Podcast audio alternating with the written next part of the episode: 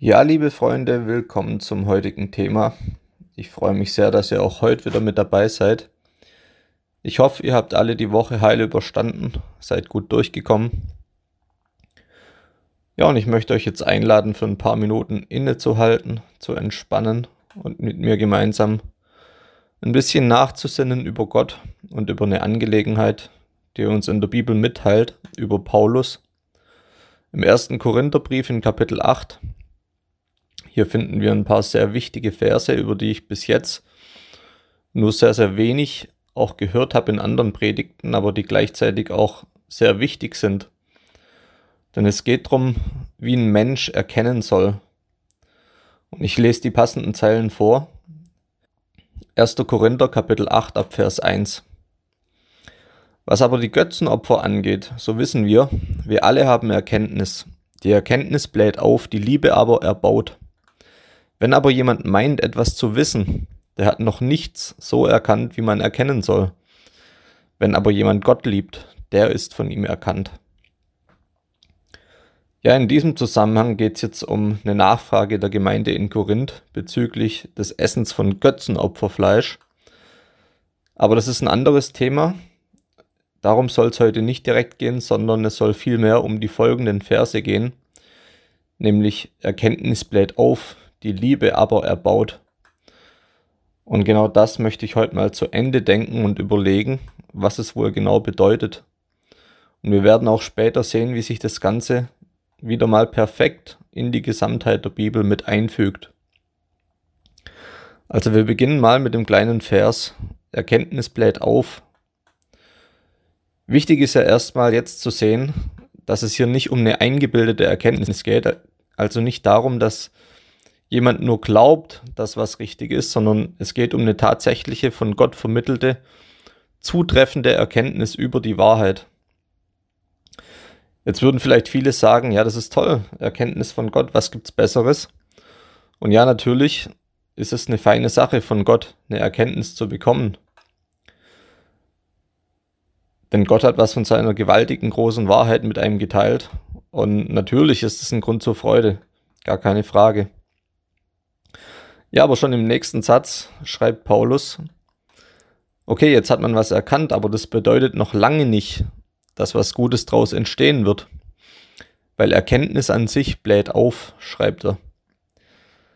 Und das heißt also, wenn die Erkenntnis, die man jetzt von Gott geschenkt bekommen hat, dazu führt, dass derjenige, der sie bekommt, darüber stolz wird und dass sein Ego anschwillt und dass er sich innerlich deswegen überhebt und höher schätzt als, als andere Menschen, dann hat dieser Mensch eben noch nicht so erkannt, wie man erkennen soll. Ja, und daraus können wir ableiten, dass es eine Art und Weise gibt, wie wir erkennen können, die richtig ist. Und es gibt eine, die falsch ist. Also nochmal, bei beiden Arten handelt es sich um korrekte Erkenntnis. Aber bei der einen Art des Erkennens handelt es sich um eine falsche Art.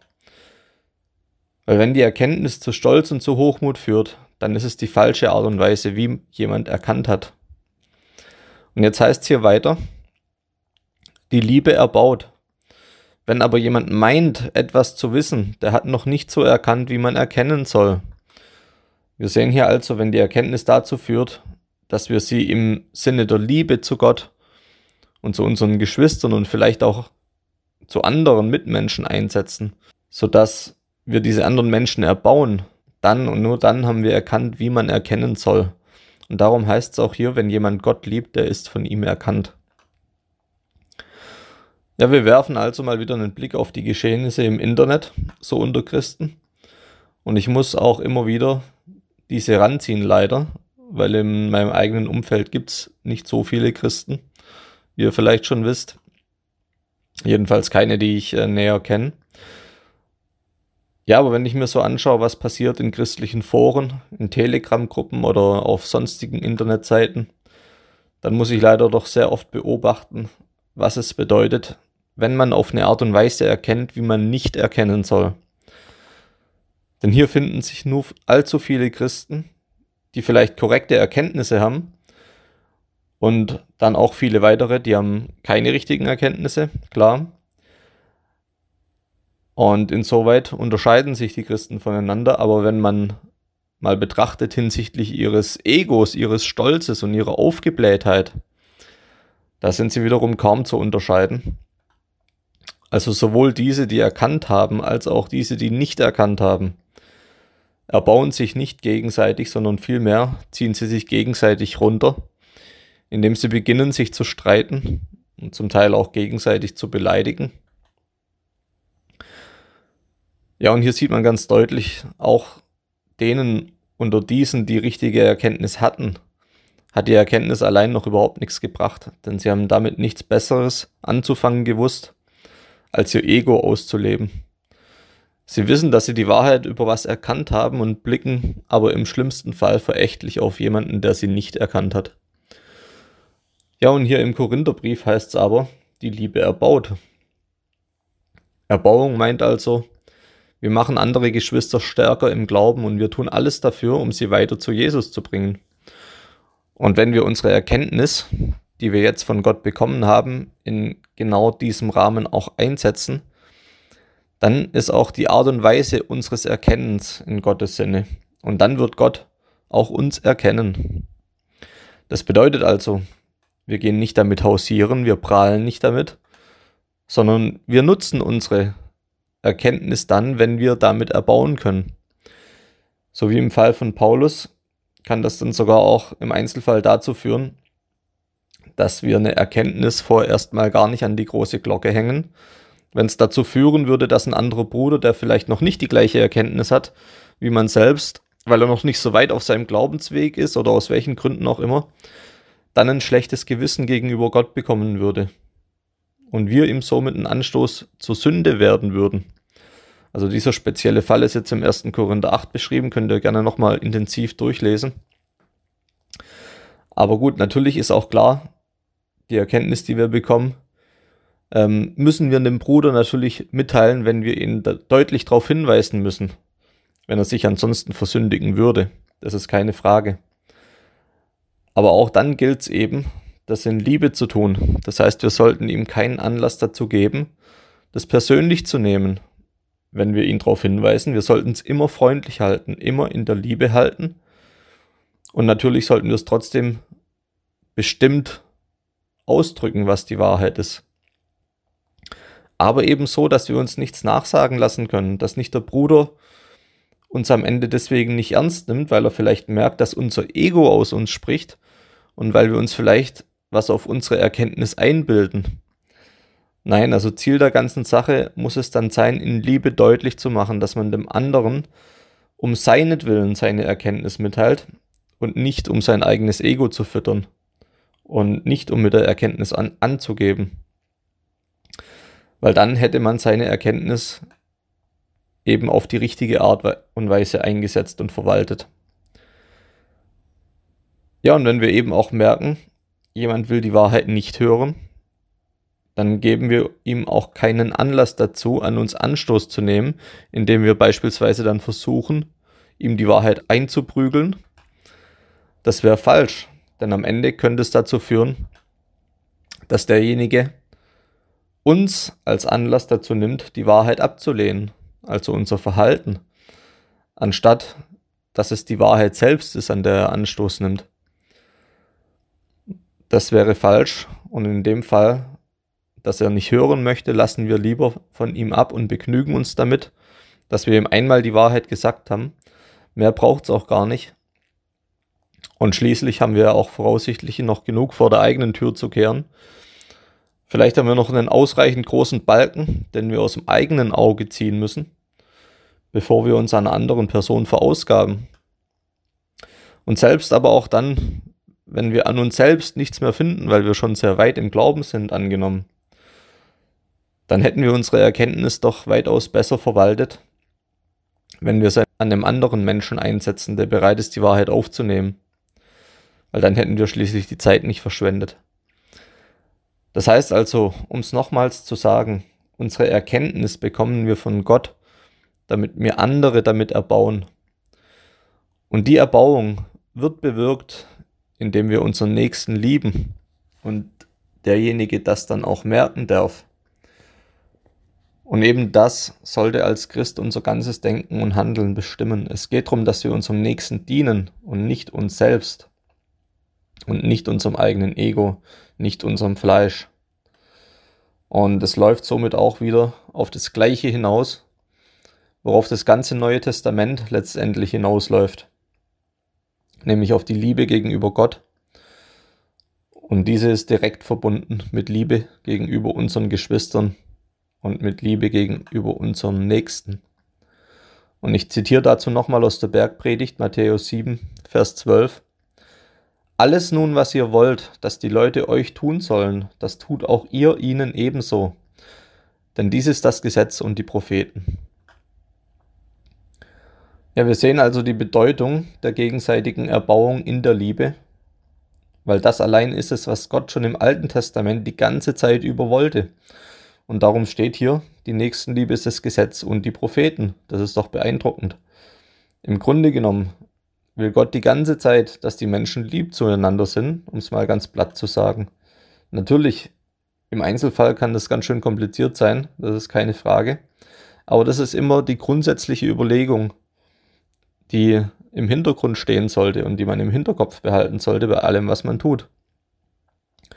Und das sollte man sich auch immer wieder mal vergegenwärtigen zwischendurch. 1. Petrusbrief, Kapitel 1, 22. Da ihr eure Seelen im Gehorsam gegen die Wahrheit gereinigt habt, durch den Geist zu ungeheuchelter Bruderliebe, so liebt einander beharrlich und aus reinem Herzen. 1. Johannesbrief 3, 22.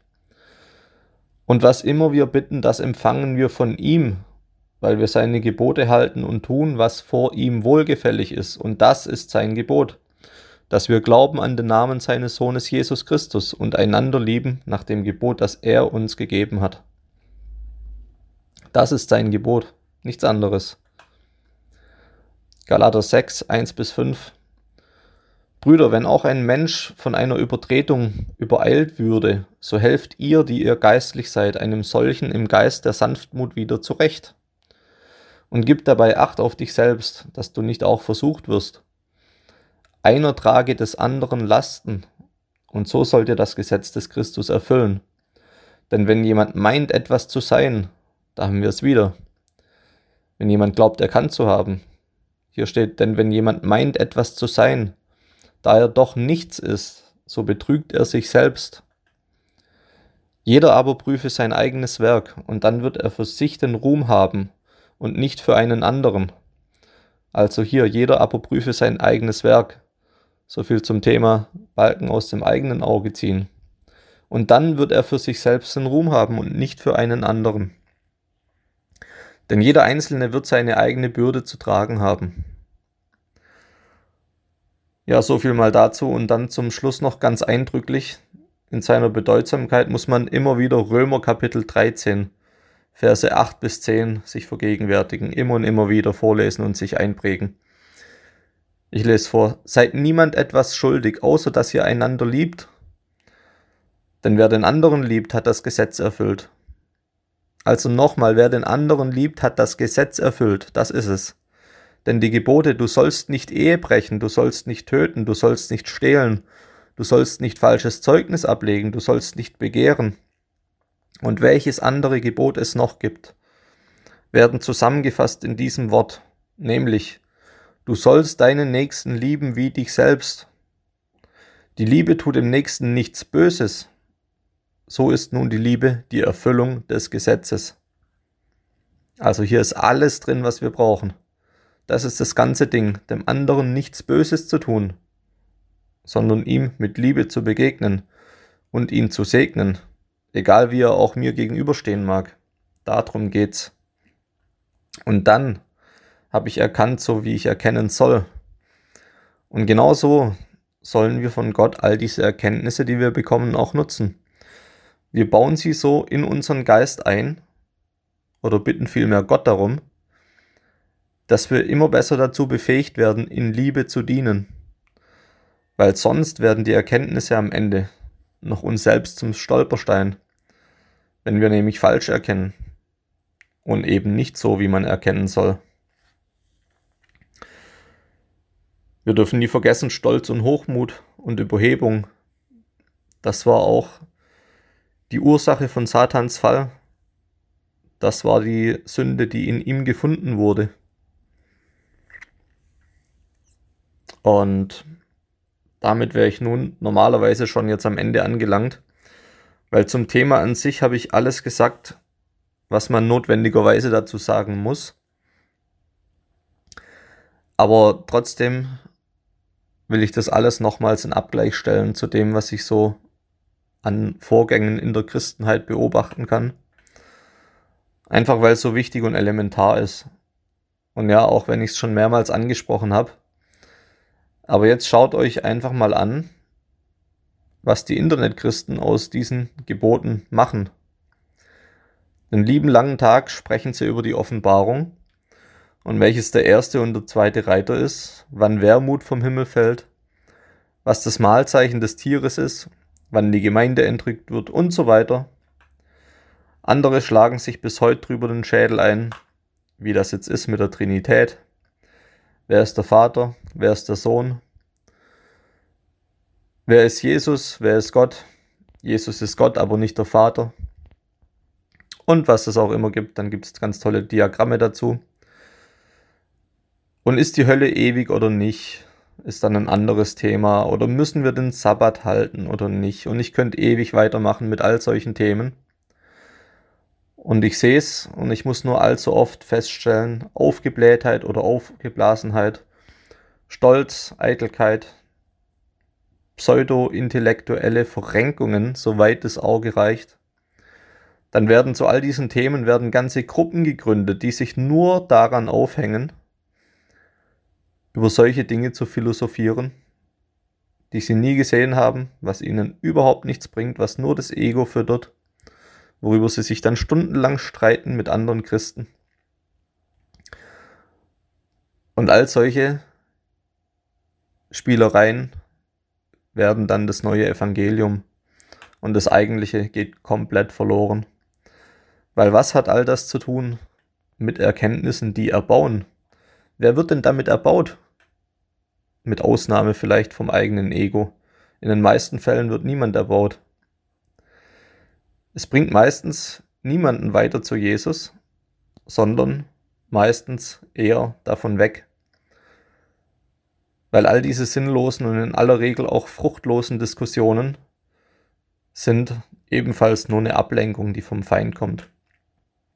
Weil welcher Hungernde wird dadurch gesättigt?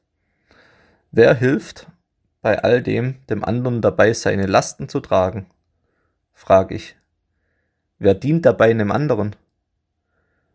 Und wen findet man dabei, den Balken aus dem eigenen Auge herauszuziehen? Oder mit anderen Worten gesagt, wer erfüllt bei all diesen Diskussionen die Gebote, die wir von Jesus erhalten haben? Und das sind all die Fragen, die man stellen muss auf seinem eigenen Glaubensweg und auch wenn man den Glaubensweg von anderen beurteilen möchte. Denn das ist die Prämisse die wir notwendigerweise erfüllen müssen, wenn wir das Gesetz von Jesus erfüllen wollen. Nur darum geht es bei all dem. Nur darum geht es im Gesetz, in den Propheten und bei all dem, was auch das Handeln von Jesus selbst auf der Welt ausgemacht hat, als er noch unter uns war. Er hat permanent gedient, er hat permanent sich in den Dienst für seine Mitmenschen gestellt, für seine Brüder und Schwestern und hat ausschließlich Gutes getan und Gutes bewirkt.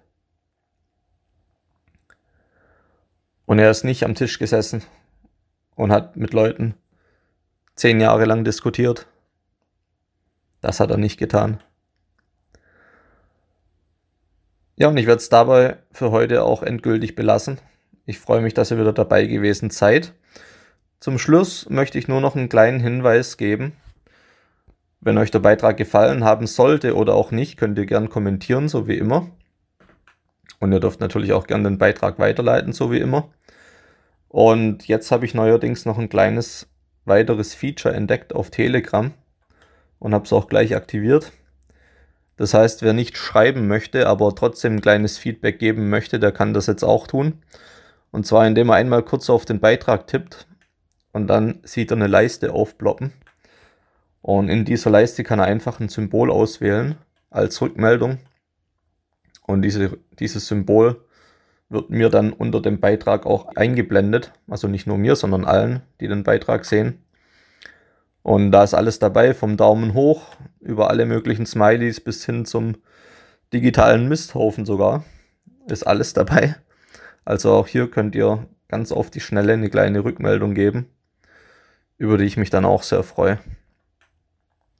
Ja, ansonsten war es das für heute. Ich wünsche euch zum Abschied ein schönes Wochenende und ich freue mich, euch bald wieder hier begrüßen zu dürfen. Ich sage, seid gesegnet und bis zum nächsten Mal, so Gott will. Bis bald.